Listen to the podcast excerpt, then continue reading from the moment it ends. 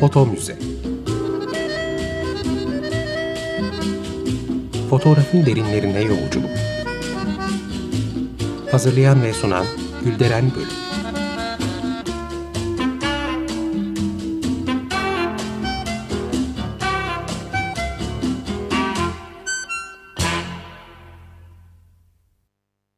Merhaba değerli dinleyiciler, fotoğraf tarihçiniz ben Gülderen Bölük. Yeni bir konuyla yine karşınızdayım. Programımıza başlamadan önce destekçimiz Sayın Galip Murat Selçuk'a çok teşekkür ediyorum. Sağ olsunlar. Bugün herkesin tanıdığı bir isimden söz edeceğim. Ahmet İhsan Tokgöz'den. Bildiğiniz gibi Ahmet İhsan uzun yıllar boyunca Servet-i Fünun dergisini çıkardı. E, bu derginin dönemin kültürel yaşamında çok önemli bir yeri var. Basın hayatımızın sağlam temellerinden biri. Ama Servet-i Fünun aynı zamanda bir edebi topluluğun oluşmasına da zemin hazırladı ve bu topluluğa da adını verdi. Bu bakımdan dergi edebiyat dünyamız içinde bir köşe taşı. Tabii ki e, bütün bunları olanaklı kılan derginin sahibi ve yayın yönetmeni olan Ahmet İhsan'ın sıra dışı karakteriydi. Bu bakımdan kendisi basın dünyamızda ve edebiyat alanında ismi mutlaka anılan önemli bir figür. Ama ben bugün onu e, Türkiye'de fotoğrafın gelişimine sunduğu katkılar nedeniyle ele alacağım. Ahmet İhsan 1868 yılında dünyaya geliyor ve Mülkiye Mektebi'nde öğrenim görüyor. O dönemde mülki okumuş bir kişi ya kaymakam ya elçilikte katip ya da danıştayda muavin olabiliyormuş. E, dolayısıyla ailesinin de kendisinden beklediği aldığı eğitiminde bir sonucu olarak memuriyetmiş. Ama Ahmet İhsan tüm karşı çıkışlara rağmen gazeteciliği seçiyor. Matbuat Hatıralarım adıyla yayımladığı anılarında bu fikrini ailesine açtığında ninesinin nasıl hüngür hüngür ağladığını, esnaf parçasına kim kız verir diye yakındığını hoş bir dille anlatmış. Tabii ki bu sadece onun ailesine mahsus bir görüşte değil. Kitabın bir yerinde gene bu konuyla ilgili bir anısını aktarmış. Servet-i Fünun'u çıkardıktan kısa süre sonra matbaacılık ve fotoğraflı basın hakkında bilgi edinmek için kendi imkanlarıyla Avrupa seyahatine çıkıyor. Tabii o dönemde ancak elçilerin ve elçilik katiplerinin Avrupa seyahatine çıkabildiğini yazmış, belirtmiş. Neyse heyecanlı bir şekilde köhne bir vapura atlıyor ve bu vapurda Manchester konsolosluğuna tayin edilmiş Lütfi Simavi adlı bir beyle tanışıyor. Seçimlerini ve planlarını öğrenince Lütfi Simavi'nin yaşadığı büyük şaşkınlığı Ahmet İhsan şöyle anlatmış. Lütfi Simavi Bey bile benim matbaacılık ve resimcilik öğrenmek için kendi şahsi teşebbüsümle yola çıkışıma, mülkiye mektebi mezunuyken önümde açılmış güzel memurluk ihtimallerini bir tarafa atıp endüstri hayatına atılışıma o devrin kanaatleri icabı doğal olarak akıl erdirememişti. Evet, toplumdaki bu yaygın görüş ticaret hayatında Müslümanların neden fazla yer almadığına dair sorunun cevaplarından biri olabilir. Mamafi ilk Müslüman fotoğrafhanelerimizden Resne'nin kurucusu Bahattin Bediz de benzer şeyleri anılarında dile getiriyor. Evet Ahmet İhsan e, tarihimizde önemli bir figür. Hem edebiyat alanında hem de basın hayatında hem de fotoğraf tarihimiz açısından önemli.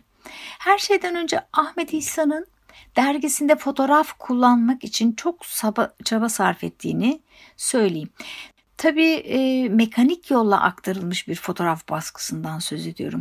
Yoksa e, şimşir kalıplar zaten kullanılıyor. Ama bunlarda da görsel bir kaliteden söz etmek çok mümkün değildi. Üstelik şimşir kalıplar beklenen sonucu vermediği gibi pahalıydı da. E, çünkü önce bir ressam görüntüyü ahşap üstüne çiziyordu. Hakkaklar da bu resimleri, çizimleri e, sonrasında hak ediyordu. Yani kazıyordu. Basın hayatımız ve bu klişeler konusunda e, yakın zaman önce yitirdiğimiz Orhan Koloğlu'nu bu vesileyle anmak istiyorum. Kaleme aldığı o değerli kitaplar resimli basının başlangıcı ve basın tarihimiz hakkında da e, çok şey barındırıyor. Ben de eserlerinden epeyce yararlandım. Kendisine tekrar rahmet diliyorum. Emekleri büyük. Evet, Ahmet İhsan gazetesinde ototipi yöntemiyle aktarılmış fotoğraflar kullanmak istiyordu. Ee, nasıl bir şeydi bu ototipi? Aslında asitle indirgeme yöntemi. Görüntü sık ya da seyrek noktalarla elde ediliyor. Ee, yani tonlar bu noktaların sıklığına göre koyu ya da açık olarak görünüyor. Başarıldığı zaman hakkaklara ve ressamlara ihtiyaç kalmayacaktı. Ahmet İhsan dergiye aktarmak istediği fotoğrafları Viyana'ya gönderiyordu. Yani orada bu kalıpları yaptırdığı yerler vardı. Zaten bunu yapan firmanın ismi de fotoğrafların altında belirtiliyor. Angare ve Göşe. Aslında Ahmet İhsan'dan önce de ve sonra da tabii diğer dergilerin bu firmaya kalıp için fotoğraf gönderdiğini görüyoruz. Ama bu yöntem kaliteli olsa da maliyetliydi ee, ve tabii pek de pratik değildi. Çünkü bu şekilde sıcak haberlerin yayınlanması söz konusu olamıyor. Haftalık dergiler için belki bir dereceye kadar mümkün olabilir ama günlük gaz gazetelerde kullanımı imkansız gibi bir şey. İşte e, bu kalıpların burada yapılması için çok çaba sarf ediyor Ahmet İhsan. Hatta Fransa'dan bu konuyla ilgili de bir kişi getiriyor ama ne yazık ki o kişinin de yanlış bir seçim olduğu sonradan anlaşılıyor. Önceki programların birinde e, sözünü etmiştim. Osmanlı dönemi fotoğrafçılarımızdan Theodor Vafiadis ototipik klişeler çıkarmayı başarıyor. Zaten bundan sonra da fotoğrafların altında artık Angare firmasının değil Vafiadis'in adı yazılıyor. Çok ilginç yeri gelmişken burada söz etmek istiyorum. E, Vafiadis kalıplarını yaptığı fotoğraflara kendi adını da yazıyor. Hatta ilk başlarda ben bu fotoğrafları onun çektiğini düşünmüştüm. Çünkü o dönemde fotoğrafçılar çektikleri fotoğraf üzerine bu şekilde imza atıyorlardı. Bu yaygın bir tutumdu. Ama Vafiadis çinko kalıpları yapan kişi olarak üzerlerine adını yazmış. Bunu da nasıl anladım? Yine Osmanlıca bir dergide e, hangisiydi şu an hatırlamıyorum. Bir fotoğrafın altında fotoğrafçının ismi yazıyordu. Ama fotoğrafik görüntünün üzerinde Vafiyadis'in ismi kazınmıştı. O zaman aydınlandı tabii konu. Ben de bu vesileyle hem bu durumu düzeltmiş hem de konuya dikkat çekmiş olayım. Peki Türkiye'de klişe yapmak mümkün olunca ne değişiyor? Tabii ki basında daha fazla fotoğraf kullanılıyor ve foto muhabirlik mesleği doğuyor. Ee, kısa süre sonra ve gittikçe de artarak basın organlarında yazılara fotoğraflar eşlik ediyor. Hepsinde değilse bile bazılarında bazı görsellerin altında fotoğrafı çekenlerin ismi de var. Bu da güzel ve önemli fotoğraf tarihimizin tespiti açısından. Bir kısmında da hususi muhabirimiz tarafından çekilmiştir gibi ibareler görüyoruz ki artık basın hayatında dergi ve gazetelerin bünyesinde fotoğrafçıların istihdamına başlandığını söyleyebiliriz. Tam bugün anladığımız gibi bir manada olmayabilir ama fotoğrafçılıkla ilgili yeni bir mesleğin, foto muhabirliğin ortaya çıkmasının ilk adımları diyebiliriz. Orhan Koloğlu e, Servet-i Fünun'un başarısını üç şeye bağlıyor. İyi fotoğrafçı, iyi kağıt ve iyi klişe. Ahmet İhsan bunları bir araya getirmeyi bildi. Daha da önemlisi bunun için gayret gösterdi. Demin sözünü ettiğim Avrupa seyahatinde e, konuyla ilgili yani basınla ilgili oldukça araştırma yapıyor. Paris ve Viyana'da matbaaları geziyor ve klişelerle ilgili bilgiler alıyor. E, bu klişelerin nasıl basıldığını, ne gibi mürekkepler kullanıldığını inceliyor. Sonra Paris'teki bir kağıt fabrikasına gidiyor ve fotoğraf basmaya uygun kağıtlar ısmarlıyor dergisi için. Bunlar onu diğerlerinden ayıran önemli bir tutum. Ahmet İhsan'ın bu uğraşları sonucu fotoğraflı basın hayatı için büyük adımlar atılmış oluyor. Dediğim gibi e, o yayın hayatında resmi ve fotoğrafı ilk kullanan kişi değildi. Ama iyi bir baskı ve kaliteli e, klişecilik konusunda gösterdiği çabalar başarıya ulaştı ve büyük bir değişim yarattı. Tabii klişecilik konusundaki gelişmeler sayesinde olaylar ve konular fotoğraf eşliğinde ortaya kondu. Tanımlandı, ispatlandı ve her şey yeniden ve yeni bir gözle algılanmaya başlandı. Aslında fotoğrafın icadı e, insanların dünyayı başka türlü görüp başka türlü algılamalarını sağlamıştı. Belki de bugünkü dijital teknoloji denk bir değişim. Fakat fotoğrafın basın hayatına girişi de azımsanmayacak bir değişim yarattı. Hatta çığıraştı demek de çok yanlış olmaz. Dolayısıyla Ahmet İsa'nın dergisi bu açıdan çok önemli. E, tabii sonraki basın hayatı içinde örnek teşkil ettiğini söylemeli. Derginin ilk sayısını 27 Mart 1891 yılında yayınlayan Ahmet İhsan aslında da en başından hedefini yüksek tutuyor. Öyle e, kolaya ve basite değil zora aday oluyor. L'Illustration, Le Monde Illustre gibi dönemin en iyi dergilerini örnek alıyor ve e, bunun zorluğuna da göğüs geriyor. Aynı yıl Paris'te açılan uluslararası basımcılık sergisine katılıyor Ahmet İhsan ve burada dergisi bir madalya alıyor. Tabii e, klişelerin gelişmesiyle foto muhabirlik mesleğinin doğduğunu söyledik. E, Orhan Koloğlu ilk foto muhabirlerimiz arasında Ahmet İhsan'ın da ismini sayıyor. 75. sayıda çıkan Haydarpaşa'dan Alpo köyüne kadar ki Osmanlı Demiryolları hattı ile ilgili kaleme aldığı yazıyı ve fotoğrafları buna kanıt olarak gösteriyor ve sonrasında da Rodos, Kudüs ve Suriye gezilerini anlatan yazılarını ve bunları eşlik eden 44 fotoğrafı da örnek gösteriyor. Evet, Ahmet İhsan fotoğraftan anlayan ve fotoğraf çeken bir kişiydi.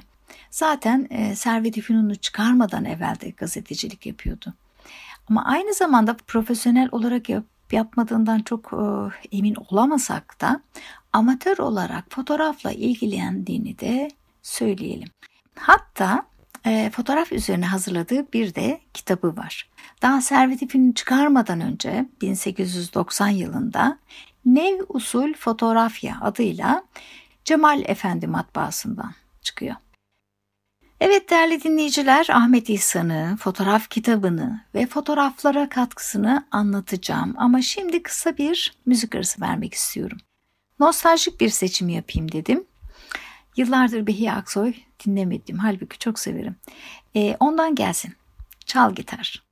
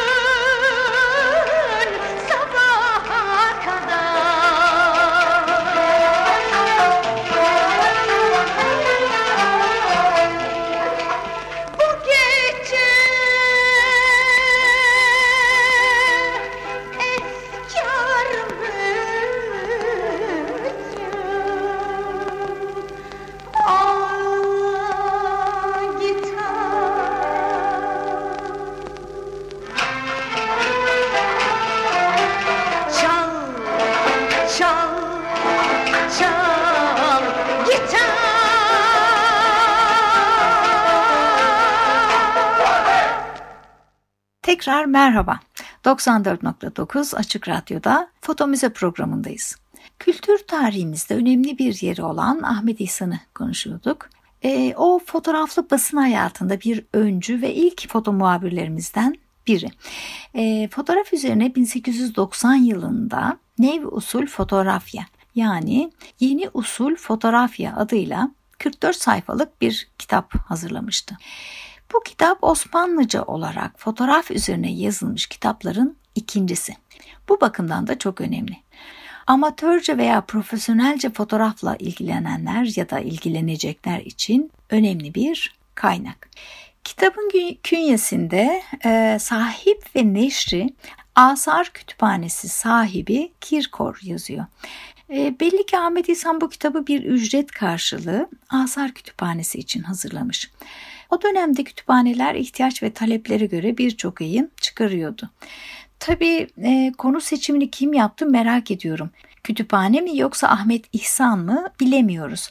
Anılarında bu kitaptan söz etmemiş açıkçası ama bastırmış olduğu Jules Verne romanlarının kabarık bir listesini çıkarmış. Hatta Arakel adlı bir yayıncı için yine Jules Verne'den e, Kaptan Grant'in Çocukları adlı romanı iyi bir ücret karşılığında çevirdiğini yazmış. Ahmet İhsan bunları yaparken henüz matbaasını kurmamıştı. Ama o dönemde Fransızca çevirilerde de aranan bir isimdi. Sonucunda da tüm bu çeviri ve yayınlardan bir matbaa açacak kadar iyi para kazanıyor. Kitabın mukaddime kısmını yani ön sözünü sadeleştirerek bazı yerlerini okumak istiyorum.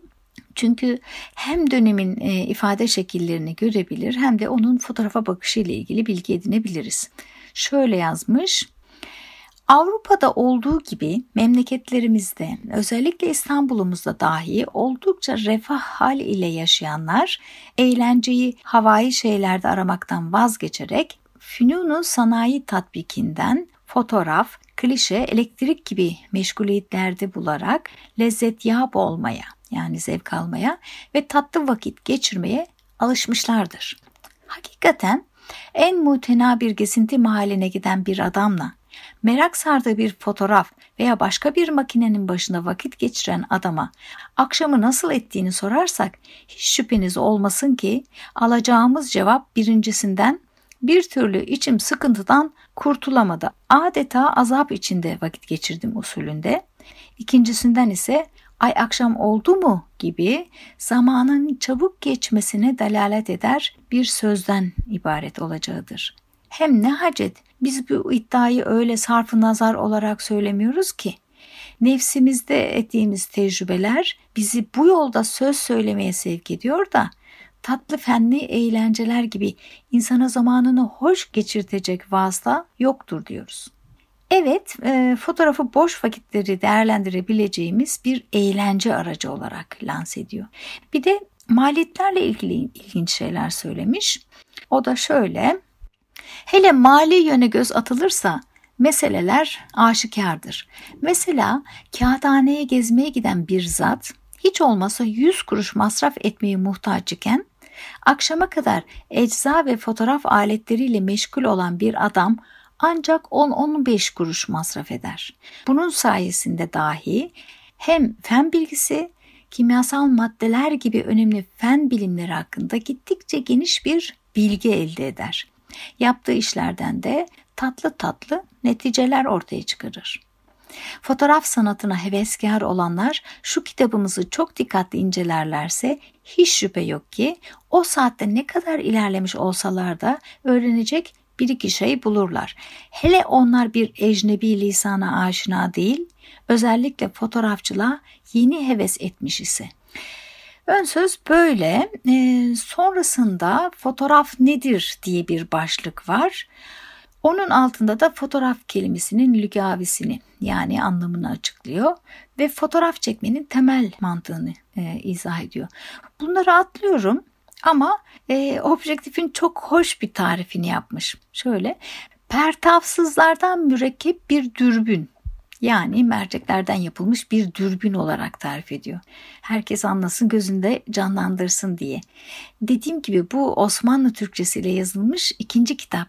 Dolayısıyla doğrudan objektif yazsa e, anlaşılamaz diye düşündü belli ki.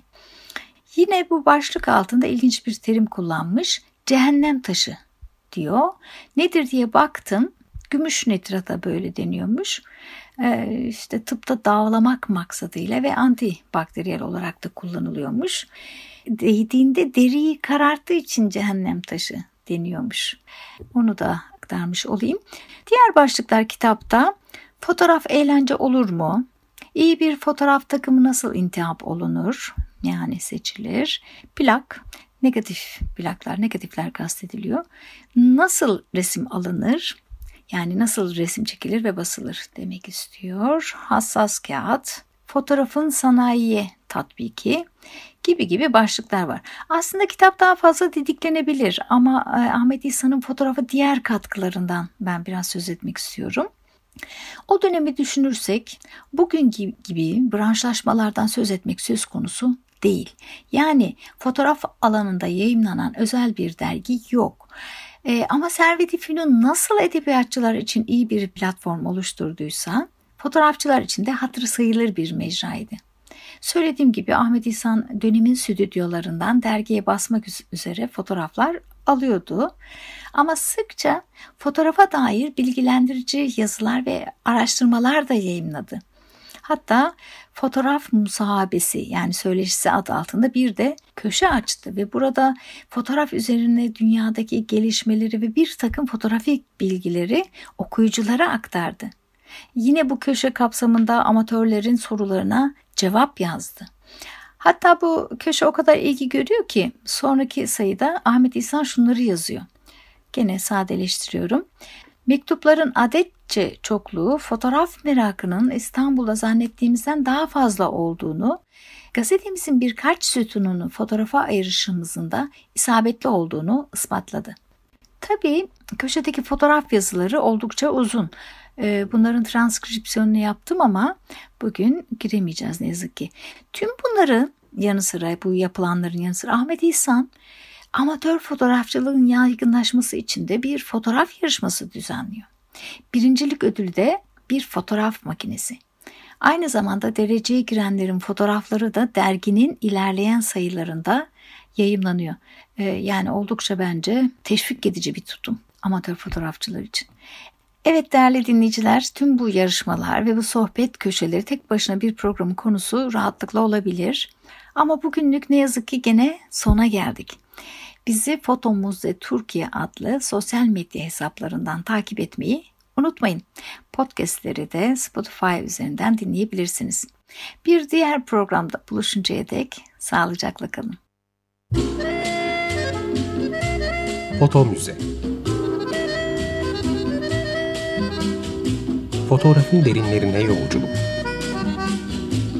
Hazırlayan ve sunan Gülderen Bölüm